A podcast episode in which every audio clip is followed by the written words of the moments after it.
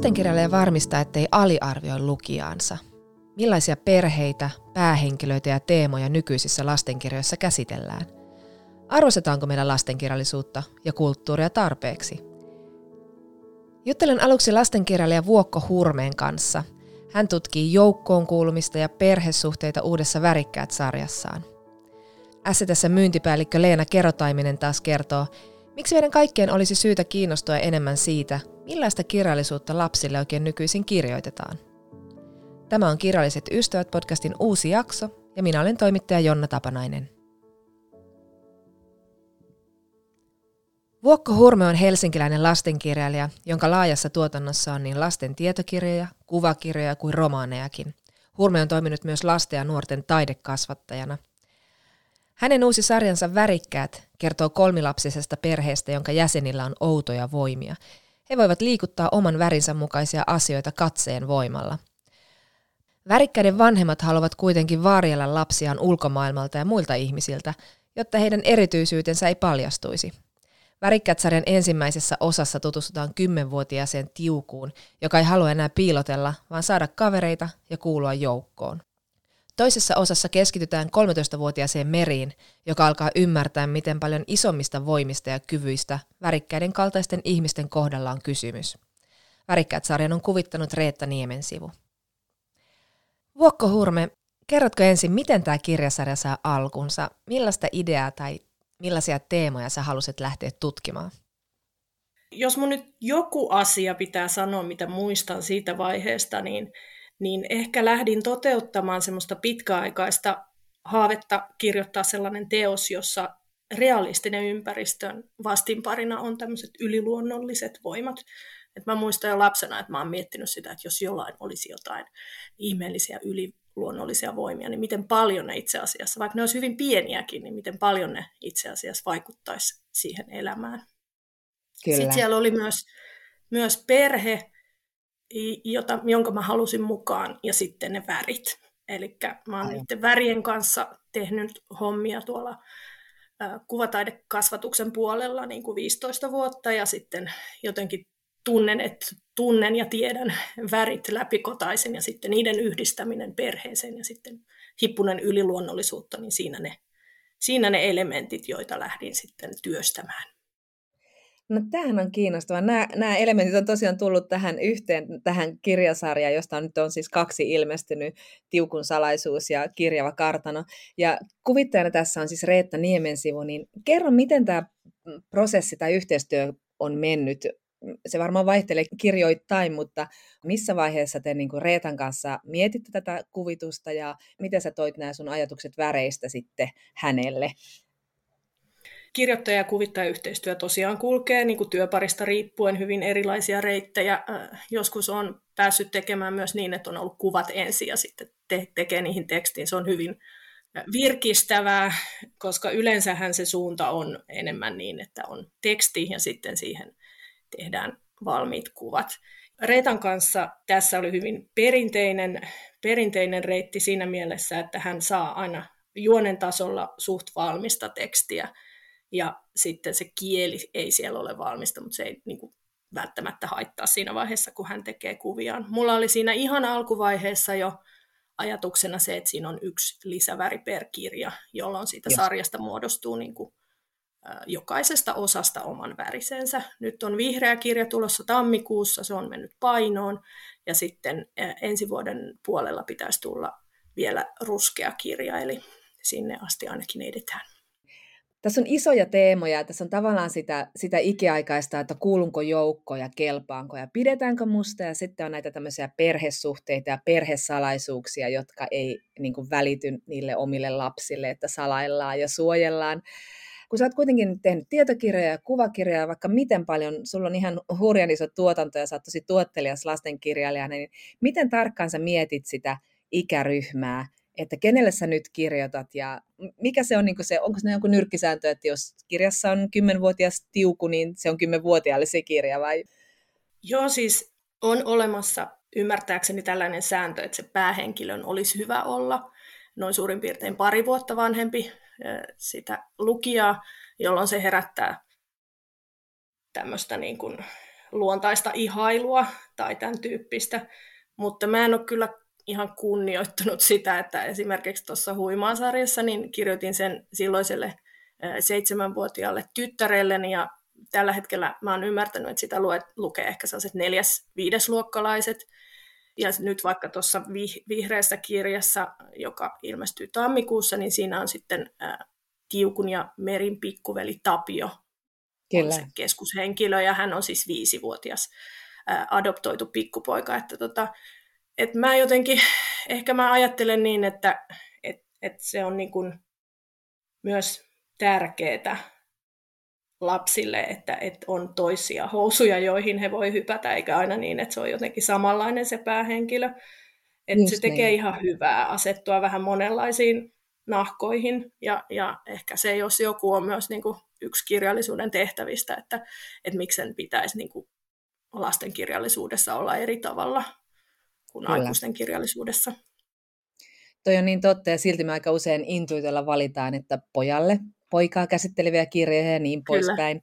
Ja tämä on minusta aika kiva tämä aloitusosa, koska tässä on tiukun salaisuus, ja tiuku ei nyt ole heti ilmiselvästi tyttö tai poika, ainakaan niin kuin kannen tai alun perusteella, että se ei niin kuin tavallaan ole se merkityksellinen asia siinä alussa.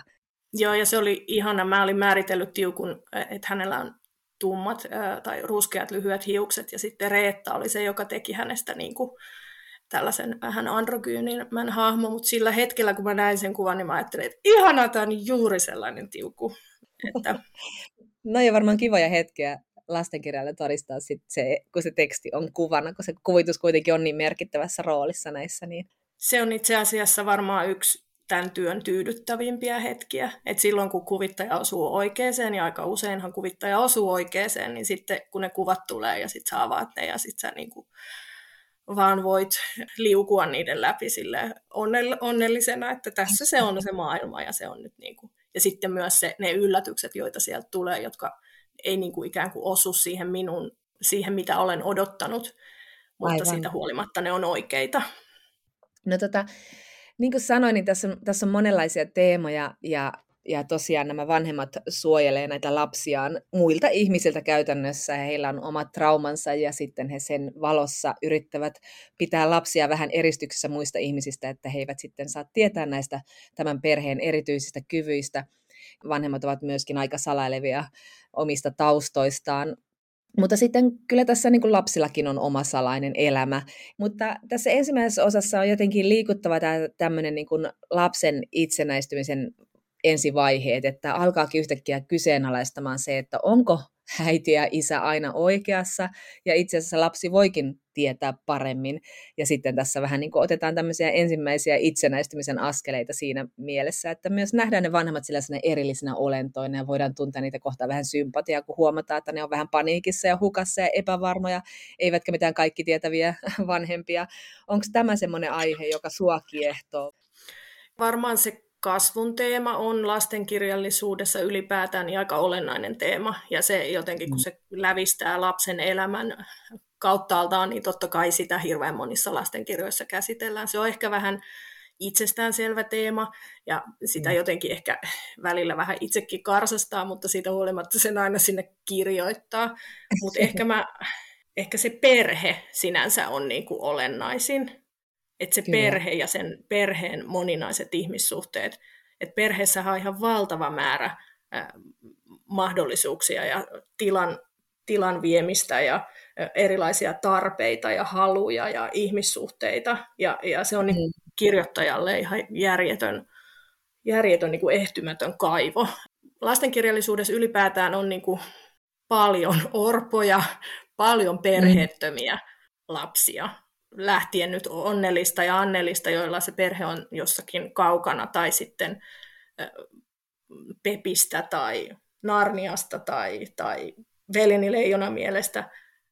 Et totta kai sitten vaikka muumeissa, niin perhe on hyvin, hyvin, tota, hyvin selkeästi läsnä, mutta mä on jotenkin, se on ollut mulle tärkeää ja se on ollut niin kuin niin, ja sä mainitsit jo tuossa tuon huimaasarjan, mitä sä oot myös tehnyt STSlle aikaisemmin, ja siinäkin, vaikka oli fantasiaromaania ja dystooppinen maailma, niin siinäkin ihmissuhteet ja perhesuhteet ja tällaiset asiat oli tärkeitä.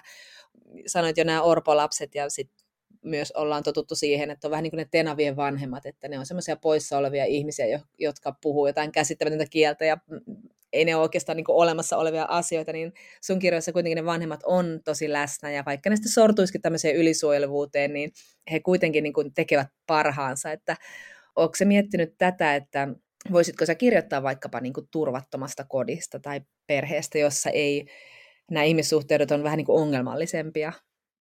Kyllä mä ajattelen, että ihan kaikesta voi kirjoittaa. Se on sitten eri asia, että onko mulla pattereita kirjoittaa jostakin tietynlaisesta turvattomuudesta, jostain tietyn tyyppisestä ehkä onkin. Kyllä, siis mistä tahansa voi kirjoittaa lastenkirjan. Se, miten sen tekee, niin se on ehkä siinä se olennaisin asia. Värikkäissä se, se perhe, niin siitä jotenkin ehkä se uskottavuus tulee myös niiden niin kuin, luonteen piirteiden kautta. Ja niissä luonteen piirteissähän mä oon itse asiassa käyttänyt niitä värejä taas hyväkseni. Äiti, joka on hyvin niin kuin, herkästi tulistuva ja tulisesti rakastava tämmöinen hahmo, jonka ehkä moni saattaa tunnistaa, niin hän on niin kuin punainen henkilö. Ja sitten taas isä, joka on tämmöinen arempi, arempi henkilö, niin hän on sitten vihreä. Ja, et jotenkin se oli ihan hirveän herkullista myös ää, niin. käyttää niitä värejä ikään kuin siinä määrittelyssä, niiden hahmojen luonteen piirteiden määrittelyssä. Et se antoi kirjailijana mulle niin kuin jotkut raamit, mistä mä sitten lähdin luomaan näitä tyyppejä. No mainitsit jo tuossa niin kuin värikkäinen tulisen äidin ja tässä on muutenkin tämmöisiä asioita, mitä aikuinen voi pohtia, kuten vaikkapa miten naapuruston lapset puhuvat aikuisia matkien hyvin arvostelevasti ja arvioiden tästä uudesta värikkäiden perheestä, joka on omituinen eikä ole niin kuin muut. miten paljon sä mietit aikuista lukijaa, kun sä kirjoitat näitä kirjoja?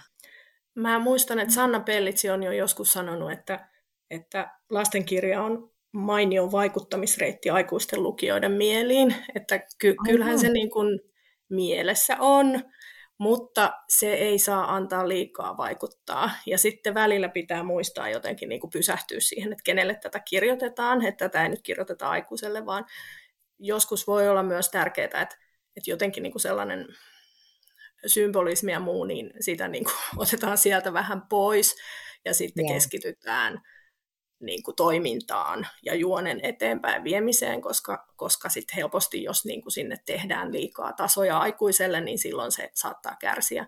Et tietenkään lapsi ei ole yeah. tyhmä ja lapsi pystyy näkemään niitä asioita, joita siellä taustalla on, mutta, mutta et se ei voi olla niin kuin se pääasia.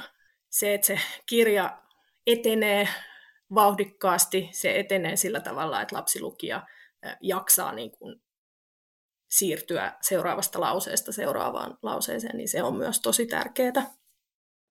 No miten sitten, kun kuitenkin olet aikuinen ja vaikka sulla on hyvä tuntuma lapsi ja ihan jo taustastakin ja kasvatustieteitä olet opiskellut ja, ja tota, taidekasvatusta ja olet tietenkin kirjoittanut pitkään ja olet vanhempi, millä tavalla sä pidät huolta, että sä luotat siihen sun lapsilukijaan, luotat siihen, että se on tarpeeksi fiksu, mutta sitten kuitenkin, niin kun, että tavallaan siitä kirjasta ei tule liian vaikea, että se sitten kuitenkin avautuu sille lapselle myös.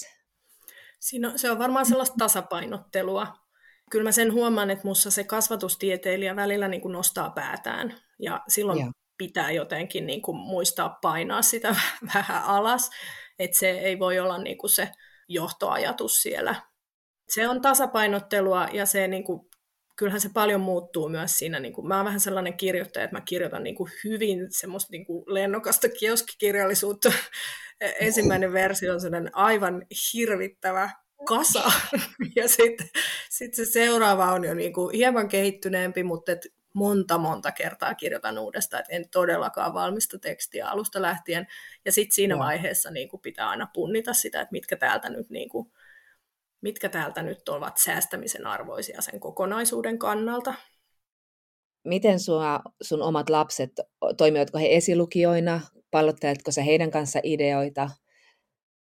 Joo, mun esikoiseni esimerkiksi Huimaa-sarjan aikana oli aivan korvaamaton suorastaan. Hän oli siis siinä kirjoitusprosessissa, se oli mun ensimmäinen esikoisromaanini, niin mm. mä kirjoitin aina luvun silloin työpäivän loppupuolella kirjoitin siinä vaiheessa juttuja työkseni ja sitten päätin, että mä lohkasen sieltä työpäivästä siitä loppuvaiheesta semmoisen kolme tuntia, kirjoitan silloin sitä haaveilemaani romaania ja sitten kirjoitin luvun aina ja sitten illalla luin sen hänelle ääneen ja sitten hän kommentoi sitä siinä vaiheessa ja ne oli ihan korvaamattomia ne kommentit, joita häneltä tuli, että et, et, en voi kyllä enempää kiittää. Nykyään hän on nykyisin 13-vuotias, hänelle maksetaan tästä kyseisestä, kyseisestä tota, lukemisesta. Kuopukseni sen sijaan ei ole ehkä ihan niin kiinnostunut näistä äidinkirjoista, mutta tota, häneltäkin kyllä oikein hyviä ideoita välillä tulee. Ja sitten onneksi on näitä kavereita tässä pyörii kanssa. Tärkeää on myös se, että mulla on yhteys sinne niin kuin minun itseeni lapsena. Jotenkin ne muistikuvat ja ne, niin kuin, ne varsinkin semmoista niin valtavien tunteiden pauhut, joita oli niin kuin sekä positiiviset että negatiiviset, ja jotka jotenkin sitten iän myötä sille innoittavalla tavalla tai mukavalla tavalla laimenee, niin täytyy olla yhteys niihin. Että kyllähän se niin kuin niistä, totta kai ideoita tulee niin kuin lapsilta ja lapsi, lapsia tässä ympärillä pyörii, mutta tota, mm. kyllä se niin kuin syvin työ tietenkin tapahtuu siellä omassa niin kuin päässä ja muistoissa tässä onkin mun mielestä just, mikä nyt on tietysti myös varmaan semmoinen ikiaikainen teema, just tämä tämmöinen joukkoon kuuluminen ja tavallaan se oma erityisyys pitää piilottaa, että kelpaa ja on niin kuin muut ja että varmasti sitten pidetään.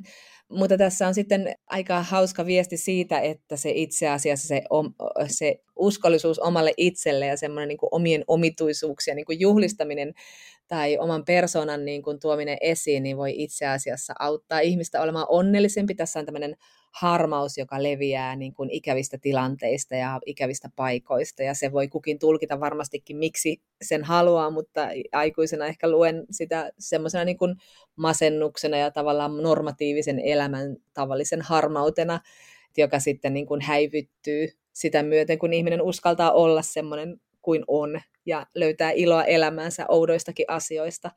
Oliko sulla heti selvää, että tässä täytyy olla joku tämmöinen vastavoima, joka niin kun... joo, joo, ja se oli aika luonteva vastavoima värikkäissä.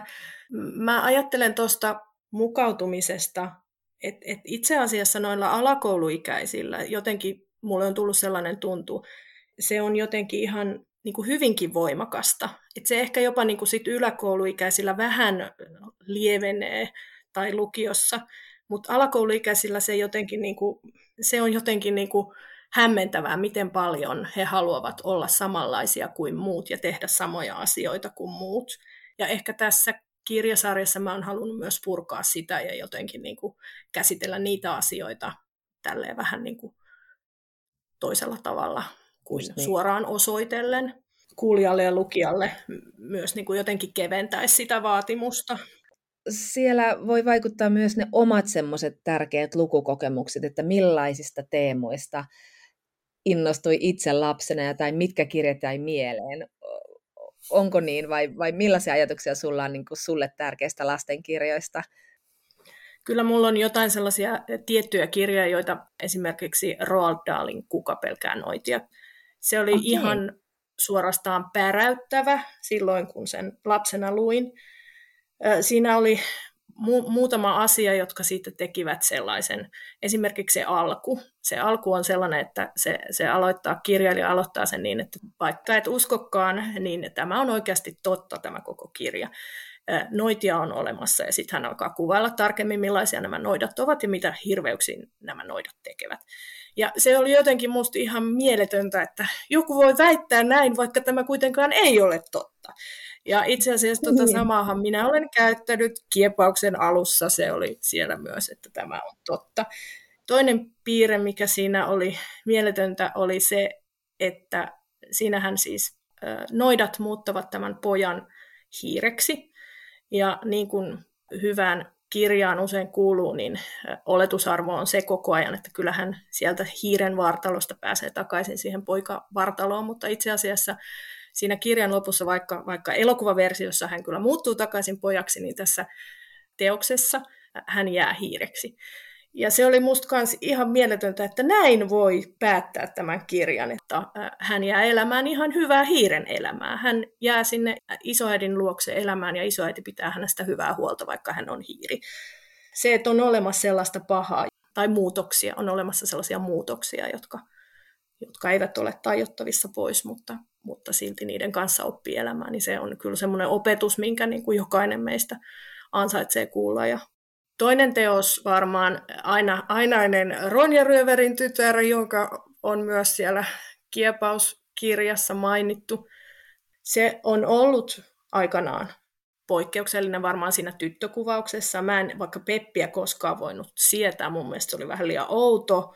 Sitten jälkikäteen mä oon miettinyt paljon sitä niin kuin Matiaksen, eli tämän isän mm. totaalista kyvyttömyyttä ja sitä, että miksi ihmeessä mä annoin sen niin kuin anteeksi mä oon tulkinnut sen niin, että, että siinä itse asiassa keikautetaan lapsen ja aikuisen roolit päälailleen. Ja ehkä se niin kuin resonoi mussa jotenkin, että se oli jotain voimauttavaa. Että se on se varmaan se syy, miksi mä sitä niin, kuin niin fanaattisesti suorastaan luin silloin aikana. Kyllä. Mm, vielä nyt loppuun, miten paljon sä seuraat nykylasten kirjallisuutta ja sen virtauksia? Kuinka hyvin niin kun ne kuvaa meidän ympäröivää ja muuttuvaa maailmaa? Mistä mä oon nyt ilahtunut viime aikoina, niin on esimerkiksi sääeromaanit. Et se on ihan suorastaan nerokas nuorten kirja, genre, joka niin. tutustuttaa niin kuin, lyrikkaa jo, jo, jo tota, noita yläkoulu, tyylin yläkouluikäisiä ja, ja jotenkin se, niin kuin, että, että siihen pieneen sanamäärään onnistutaan luomaan kokonaisia maailmoja, niin se on kyllä semmoinen niin kuin, hieno taito. Ja, ja ne toimii, siis niin kuin järjestään jokaisen, jonka olen lukenut, niin on, ne toimii hyvin. Tota, toinen ilahduttava asia on kuvitusten korkeatasoisuus tässä maassa tällä hetkellä. Meillä on ihan älytön määrä älyttömän taitavia kuvittajia, ja todella hienolla tavalla niin kuin lastenkirjoissa kuva ja sana saadaan toimimaan yhdessä. Mutta siis kyllähän niin kuin järjetön määrä lastenkirjallisuutta ilmestyy vuosittain, olisikohan se niin kuin kotimaisilta tekijöiltä joku 600 ja sitten käännettyjä toinen mokoma, eli yli niin. tuhat teosta.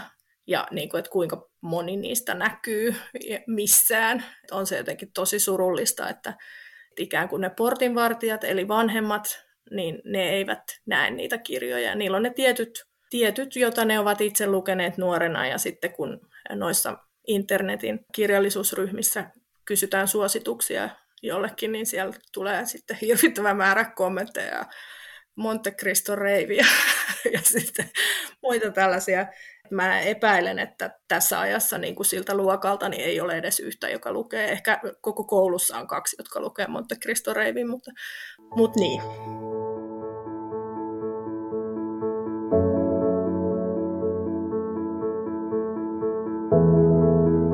Näin siis lastenkirjailija Vuokko Huurme. Seuraavaksi juttelen tässä myyntipäällikkö Leena Kerotaimisen kanssa siitä, miten lastenkirjallisuus on hänen uransa varrella muuttunut.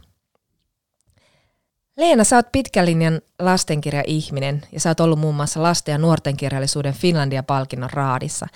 Me puhutaan aikuisten kirjallisuuden osalta paljon äänikirjojen tuomasta murroksesta, mutta onko se ollut iso asia lastenkirjallisuudessa? No tavallaan äänikirjatkin joo, mutta niitähän on lapsille ollut olemassa oikeastaan aina. Ja me varmaan muistetaan molemmat se, kun kuulet tämän äänen, on aika kääntää sivua. Tämä oli kirja ja kasetti tai kirja ja levy. Niitä on ollut ja sitten myöskin niin kuin erilaisia kuunnelmia, mutta toki onhan se noussut se äänikirjojen kuuntelu ja semmoinen, että, että iltasatu saatetaan vaihtaa äänikirjaan nykyään, niin kyllähän se yhtä lailla on noussut kuin aikuisillakin, ei ehkä yhtä merkittävästi. Niin. Että semmoinen isompi, isompi muutos ja semmoinen, mitä mä oon myös jonkun verran opinnoissa niin kuin perehtynyt, niin on ollut, että turha opettavaisuus ja semmoinen sormenheristely on, on ehkä vähentynyt ja on tullut enemmän sitä, lapset saa olla lapsia, ja, mutta tämähän on siis vuosikymmenien ajan ollut, että et ei niinkään semmoinen ihan viime vuosina tapahtunut. Ja sitten tietysti noin monimuotoiset perheet. Kyllä. Paitsi että on näitä tämmöisiä niin kuin monimuotoisia perheitä, niin onhan se niin kuin iso muutos, kun miettii oman lapsuuden kirjoja tai nuoruuden kirjoja, että siellä oli aika usein, oli, saattoi olla toki yksinhuoltajaperheitä tai lapset oli orpoja, tämä teema nyt on aina ollut se kiehtova, mutta sitten niin tuntuu, että nämä aikuiset oli aika lailla poissa, vaikka olikin tämmöinen perusperhe, että äiti, isä ja kaksi lasta. Ja lapset sai sitten taistella siellä, niin kuin, miten pystyivät kaikenlaisten koettelomusten kanssa ja eivät kertoneet ongelmista, vaikka kiusaamisesta tai jostain niin kuin kauheasta asiasta elämässään. Mutta tuntuu ainakin itsellä, kun omille lapsille niin luen, niin tuntuu, että aikuiset on paljon enemmän siellä läsnä nykyisin tai vanhemmat näkyisikö siellä niin kuin jonkinlaiset kasvatusihanteiden muutokset vai oletko huomannut tämmöistä? No kyllä selkeästi. Siis edelleenhän on sitä, että, että on niitä orpolapsia, tai sitten paljon on esimerkiksi yhden vanhemman perheitä, mutta sehän nyt on vaan niin kuin nykyaikaa, että niitäkin on. Mutta sitten kun puhutaan siitä, että miten ne vanhemmat suhtautuu niihin lapsiinsa, niin just se semmoinen, että, että kun ennen ei ollut tavallaan niin väliä, lapset vaan mm. lähti seikkailemaan, niin nyt vanhemmat on koko aika siinä mukana ja, ja läsnä ja ovat kiinnostuneita niistä lastensa tekemisistä. Et mun mielestä ihania esimerkkejä on esimerkiksi toi Vuokko Hurmeen värikkäät sarja, joka mm. on siis tämmöinen fantasiasarja perheistä, joissa, joilla on värivoimia, salaisia värivoimia, siitä on kaksi osaa nyt ilmestynyt, niin siinä on ydinperhe, äiti, isä ja kolme lasta, ja heillä on niin kaikilla niitä värivoimia, ja ne osa seikkailuista tehdään yhdessä – mutta sitten yeah. taas myös lapsilla on se, että kun he haluaa seikkailla, niin sitten vähän niin kuin salaa livahdetaan, ettei äiti tai isä saa tietää. Se on niin kuin ehkä semmoinen, mikä on muuttunut. Just, just tuossa Vuokon kanssa puhuttiin näistä, niin just se on kyllä hurmaavaa, että on niin kuin tavallaan yhteisiä juttuja, mutta sillä lapsilla saa olla myös se oma elämä ja oma salainen maailmansa. Joo, joo, se on ihanaa. Ja sitten mun mielestä tosi hyvin, e, ensi keväänä ilmestyy Harri Veistisen Revontuli-efektikirja, jossa ja. siinäkin lapsilla on oma maailma ja seikkaillaan. Se on tosi jännittävä ja hauska. Mutta siinä on sitten taas semmoinen, niin kuin mun mielestä hyvin Harri kuvaa sitä nykyajan ilmiötä, että kun puhutaan helikopteri- ja curling-vanhemmista, mm-hmm. niin siinä on sellainen ylivarovaiset vanhemmat, jotka ei haluaisi päästää lastaan mihinkään. Että niin kuin pelkästään se kavereiden kanssa leikkiminen, niin sekin on vähän semmoista, että no ei nyt mielellään. Niin se on niin kuin jotain semmoista ihan uutta ja tosi raikasta, koska, koska sellaisiakin vanhempia meillä on, jotka haluaa niin kuin tavallaan poistaa kaikki esteet. Ja...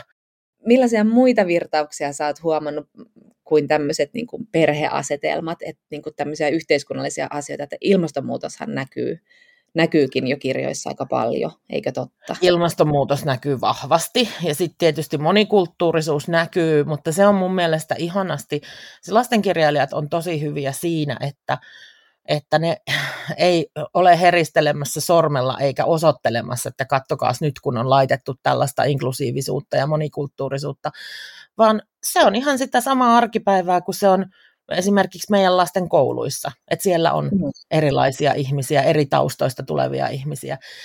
Et, et sitä ei osoitella, mutta se on läsnä ja koko aika onneksi enenevästi. Kyllä. Tuleeko tämä koronapandemia näkymään tulevaisuuden lastenkirjoissa, tai pitäisikö sen edes näkyä siellä No kyllä mä tavallaan toivon, että se näkyisi. Mä, nyt tänä vuonna on puhuttu paljon 90-luvun lamasta ja mä oon itsekin laman lapsi.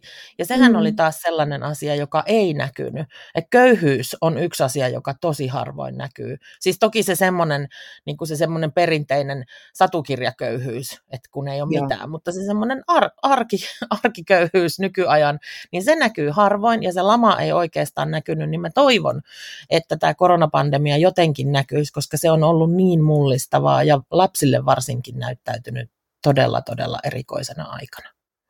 Kyllä, ja sitten just niin kuin sanoit, niin lastenkirjat osaa käsitellä sitä ilman, että sen täytyy just sormella osoittaa, että olipa tämmöinen pandemia, vaan näyttää just niitä tunnelmia ja tätä outoa eristäytymisen aikaa.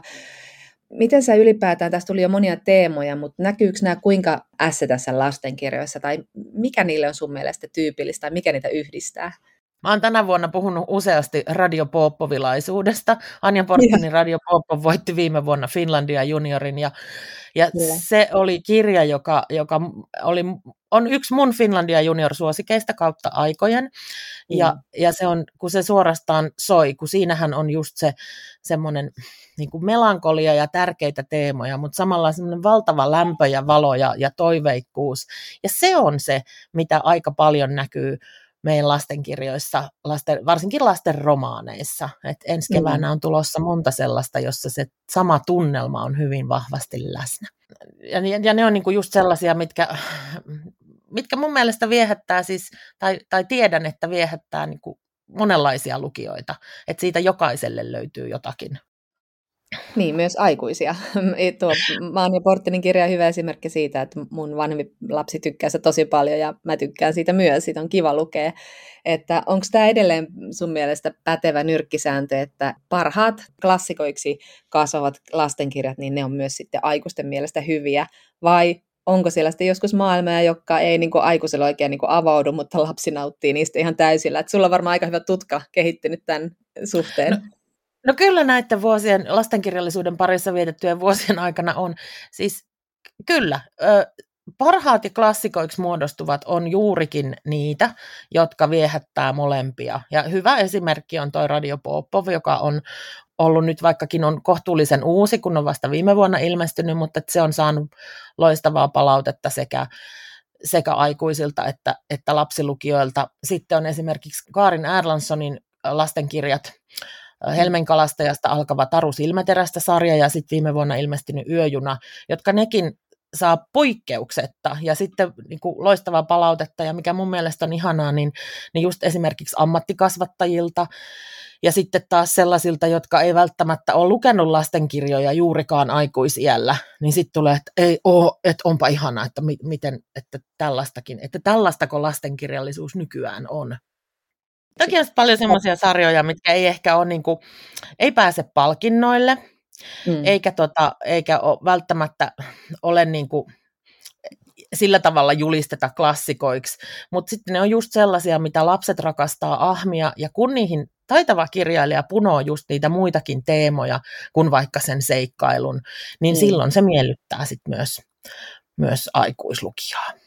Kyllä, ja tässä niin kuin vanhempana ja sinä lukijan, ääneen lukijana niin on huomannut kyllä, että tosin vaikka sitä on niin kuin sanoit aika harva, harvassa ne semmoiset opastavaiset ja sormenheristelykirjat, niin kyllä silti moneen vielä punotaan se semmoinen aika semmoinen simppeli moraalinen opetus, että vaikka ei saa jättää ketään yksin tai ei saa kiusata. Ja sitten huomaa, että aika nopeasti se lapsi kyllä niin kuin haistaa sen tarkoituksen siellä ja on vähän silleen, mm, ei ole niin kovin hyvä kirja, että se on kyllä aika hauska. Mutta sitten toisaalta on näitä kokemuksia, että on lukenut kirjan, että tämä on tosi outo, että, että itse asiassa se kiehtoo, mutta on se, että miten tämä voi avautua tuolle lapselle, ja silti se lapsi tykkää siitä ihan hirveästi.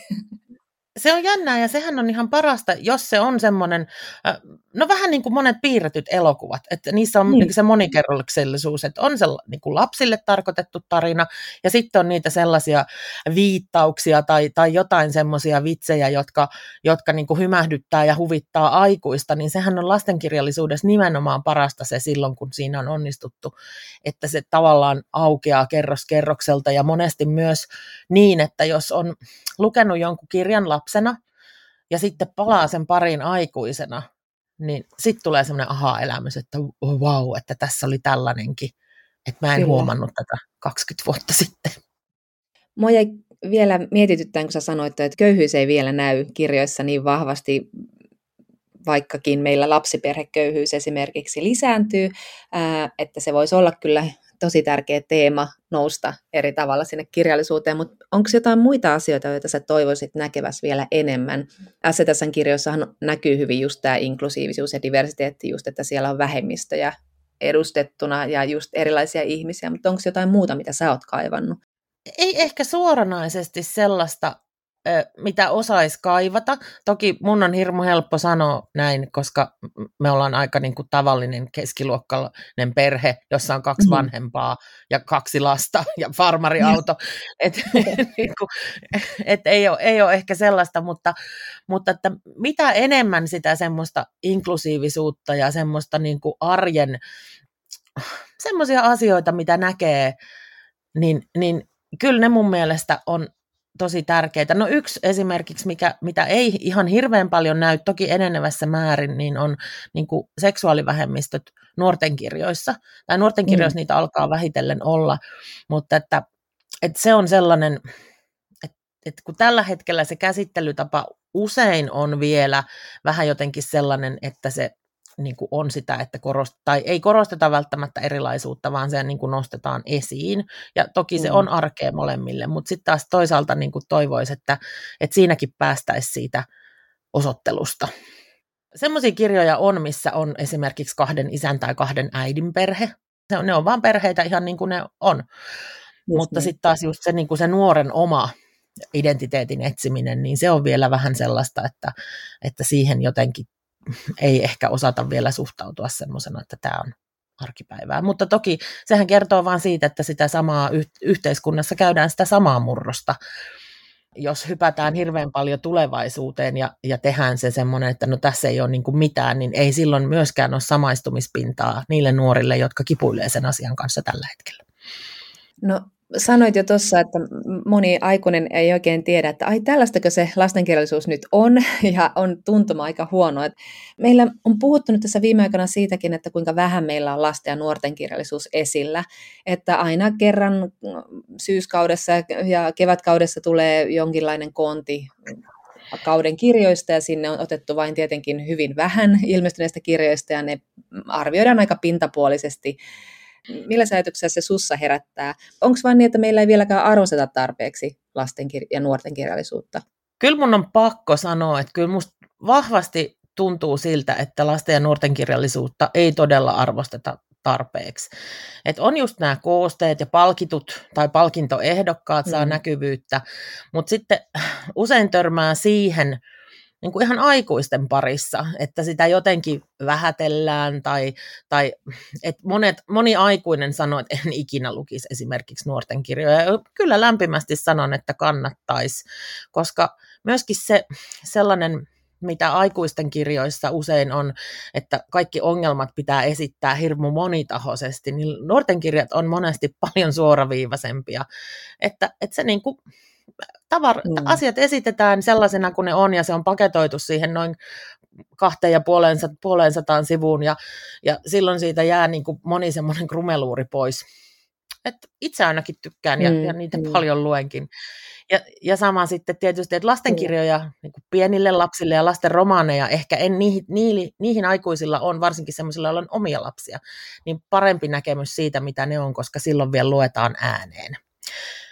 Mutta sitten mm, just noissa mm. nuorten romaaneissa, niin ne, ne kaipaisi erityisesti vahvasti näkyvyyttä, mutta kyllä noin yleensä mun mielestä ei, ei ole rajoja sille, kuinka paljon lastenkirjallisuudesta voisi ja pitäisi puhua. Toki meillä tehdään ihan hirveän hyvää työtä, esimerkiksi sivupiiri, on, on blogeja, joissa arvioidaan lastenkirjoja, että et niinku, verkossa ne on enemmän näkyvissä, mutta printtimedia on edelleen se, mihin moni moni aikuinen kuitenkin sit niin kuin ensimmäisenä tarttuu ja pitää sitä semmoisena niin kaikkein arvokkaimpana lähteenä. Niinhän se on. Ja sitten yksi asia, mistä puhutaan vielä vähemmän, on lastenkirjojen kuvitukset ja kuvittajien rooli ja merkitys näissä kirjoissa. Että mulla tulee mieleen yksi STSn kirja, eli Jessica Lavin Julius on merenneito, joka on ollut mun kolmevuotiaan iso suosikki, joka kertoo siis tämmöisestä New Yorkilaisesta ruskeasta pojasta, joka siis haluaa olla merenneito. Ja aivan valtavan ihana kuvitus. Mitä sä mietit tästä kuvituksen roolista kuvituksen rooli on aivan valtava ja sehän parhaimmillaan, niin kuin esimerkiksi just tässä Julius on merenneitokirjassa ja monissa monissa kuvakir- kuvakirjoissa, niin se vie sitä tarinaa eteenpäin sillä tavalla, että pystytään asioita sanomaan paljon vähemmillä sanoilla, kun se kuva on mm. siinä ja kuljettaa. Ja nykyään tehdään tosi mielenkiintoisia taittoja, ne tekstit elää siellä sivuilla paljon paljon enemmän saisi myöskin sitä, niitä kuvittajia nostaa esiin niin kuin yleisesti. Just. Toi Vuokko-Hurmeen värikkäät sarja, jonka jo mainitsinkin, niin siinä on myös, sehän on osin kuvitettu, ja myöskin kun puhutaan värivoimista, niin siinä on tehosten väri joka kirjassa, ja se mm. kyllä nousee ihan eri sfääreihin juuri sen, sen takia, että se on niin mainio se kuvitus. Ja itse asiassa Just. vastikään, kun oli arvio jossain lehdessä, en, nyt en muista missä toden lehdessä, niin siinä erikseen mainittiin se juuri se kuvituksen osuus, että ihanaa, että kuvittajatkin saa huomiota. Kyllä. No meillä puhutaan ylipäätään tosi paljon just tästä huolesta, että lukevatko lapset enää mitään, kun kaikki ovat omien ruutujensa ääressä. Mites me aikuiset, vanhemmat voitaisiin tästä sitten pitää huoli, että lapsista kasvaa lukijoita? No kyllä mä sanoisin, että se oma esimerkki on nyt varmaan se, mihin kannattaisi eniten kiinnittää huomiota. Niin. Kun näkee aikuisen kirja kädessä kotona, ja kun ne kirjat on sellaisia, että ne on niinku arkipäivää, ne on olemassa ja niitä käytetään, mm. niin kyllä se helpommin lapsi tarttuu niihin, kun on se vahva esimerkki. Ja kun mietitään sitä, että, että miten nuoret sais lukemaan, niin meillä aikuisilla on usein tapana katsoa sinne omaan nuoruuteemme ja lapsuuteemme ja nostaa sieltä esiin niitä, että tämä oli mun suosikkikirja. Mutta sitten pitäisi myös muistaa, että mäkin kun olen 70-luvulla syntynyt, niin toki sielläkin on hienoja klassikkoja ja monia klassikkoja, joita minä luin ja edelleen ovat aivan kertakaikkisen ajassa kiinni ja, ja täysin sopivia. Mutta Kyllä. tarjontaa oli ehkä vähemmän ja ne kirjat oli toisenlaisia, koska juuri tämä murros ja monet niistä on niin aikansa lapsia, että ei välttämättä miellytä enää nykylasta. Että, että niin kuin pitäisi enemmän uskaltaa kysyä siltä kirjastoihmiseltä, kysyä kirjakauppiaalta tai, tai asiaan perehtyneeltä vaikka blokkarilta, että, että mikä se voisi olla se, mikä nykylapsia kiinnostaa. Ja tietysti sitten uskoa sitä, jos lapset haluaa jotain lukea. TikTokhan on nykyään, BookTok on noussut tosi, tosi isoksi vaikuttajaksi. Niin et ei lähdetä etsimään sieltä menneisyyden alkuhämäristä niitä, niitä suosituksia, vaan otettaisiin vähän jotain nykyaikaisempaa, niin sekin voisi houkuttaa monta monta lasta ja nuorta lukemaan ihan eri tavalla. Toi oli hyvä pointti. Leena, sä tässä, jos kerroitkin juttelun lomassa, vinkkasit jo monta hyvää kirjaa, mutta tuleeko sulle vielä mieleen jotain tämän syksyn tai ensi kevään kirjoja, joita sä haluaisit vielä suositella eri-ikäisten lasten vanhemmille? Tämän syksyn kirjoista ehkä ihanin ja juuri tähän aikaan sopiva voisi olla Eeva Franzin Ruukin salaisuus, joka on siis joulutarina, jossa on 24 lukua, mutta me saatiin just aivan loistava palaute perheestä, jossa se oli luettu ääneen, jossa todettiin, että ei todellakaan pystytty lukemaan lukua kerrallaan, eli niin kuin joulukalenterikirjana, vaan, vaan parissa illassa läpi. Ja, ja se oli just hyvä esimerkki siitä, että sekä lapset että aikuiset on ollut aivan ihastuneita. Ja siinähän lähdetään tota, hylätyn ruukin maille etsimään totuutta siitä, mitä siellä on tapahtunut ja, ja on vähän semmoista mystiikkaa ja jännitystä ja sitten ihanaa lämmintä joulutunnelmaa. Se on Joo. hieno. Ja toinen mun ihan suosikki on ensi keväänä ilmestyvä, sitä joutuu odottaa tuonne toukokuulle asti. Sofia ja Amanda Chanfron Kirahvin sydän on tavattoman suuri, joka on aivan huikea seikkailu. Se on kertomus etsimisestä ja ystävyydestä ja, ja sitten semmoisesta niin myöskin sukupolvien välisestä siteestä. Ja se on kirja, jonka maailmaan olisi halunnut jäädä asumaan. Ja mä oon niin onnellinen, Moi. että sellainen kirja ilmestyy ensi vuonna. Näin siis STSn Leena Kero Taiminen. Tässä jaksossa puhuimme siis Vuokko Hurmeen kirjoista Värikkäät yksi, Tiukun tarina ja Värikkäät kaksi, Kirjava kartano sekä keväällä ilmestyvästä Värikkäät kolme, Varjovieras. Ja nämä kirjat on siis kuvittanut Reetta Niemen sivu. Vuokko on kirjoittanut STSlle myös huimaa sarjan. Leena Kerotaiminen puolestaan suositteli seuraavia kirjoja – Anja Portin, Radio Popov, Karin Erlandsson, Taru Silmäterästä sarja sekä Yöjuna, Eva Frantz, Ruukin salaisuus, Jessica Love, Julius merenneito. Keväällä ilmestyvistä kirjoista Leena suositteli Harri Veistisen Revontuli efekti ja oranssit tiput sekä Sofia Sanfrön ja Amanda Sanfrön kirjaa Kirahvin sydän on tavattoman suuri.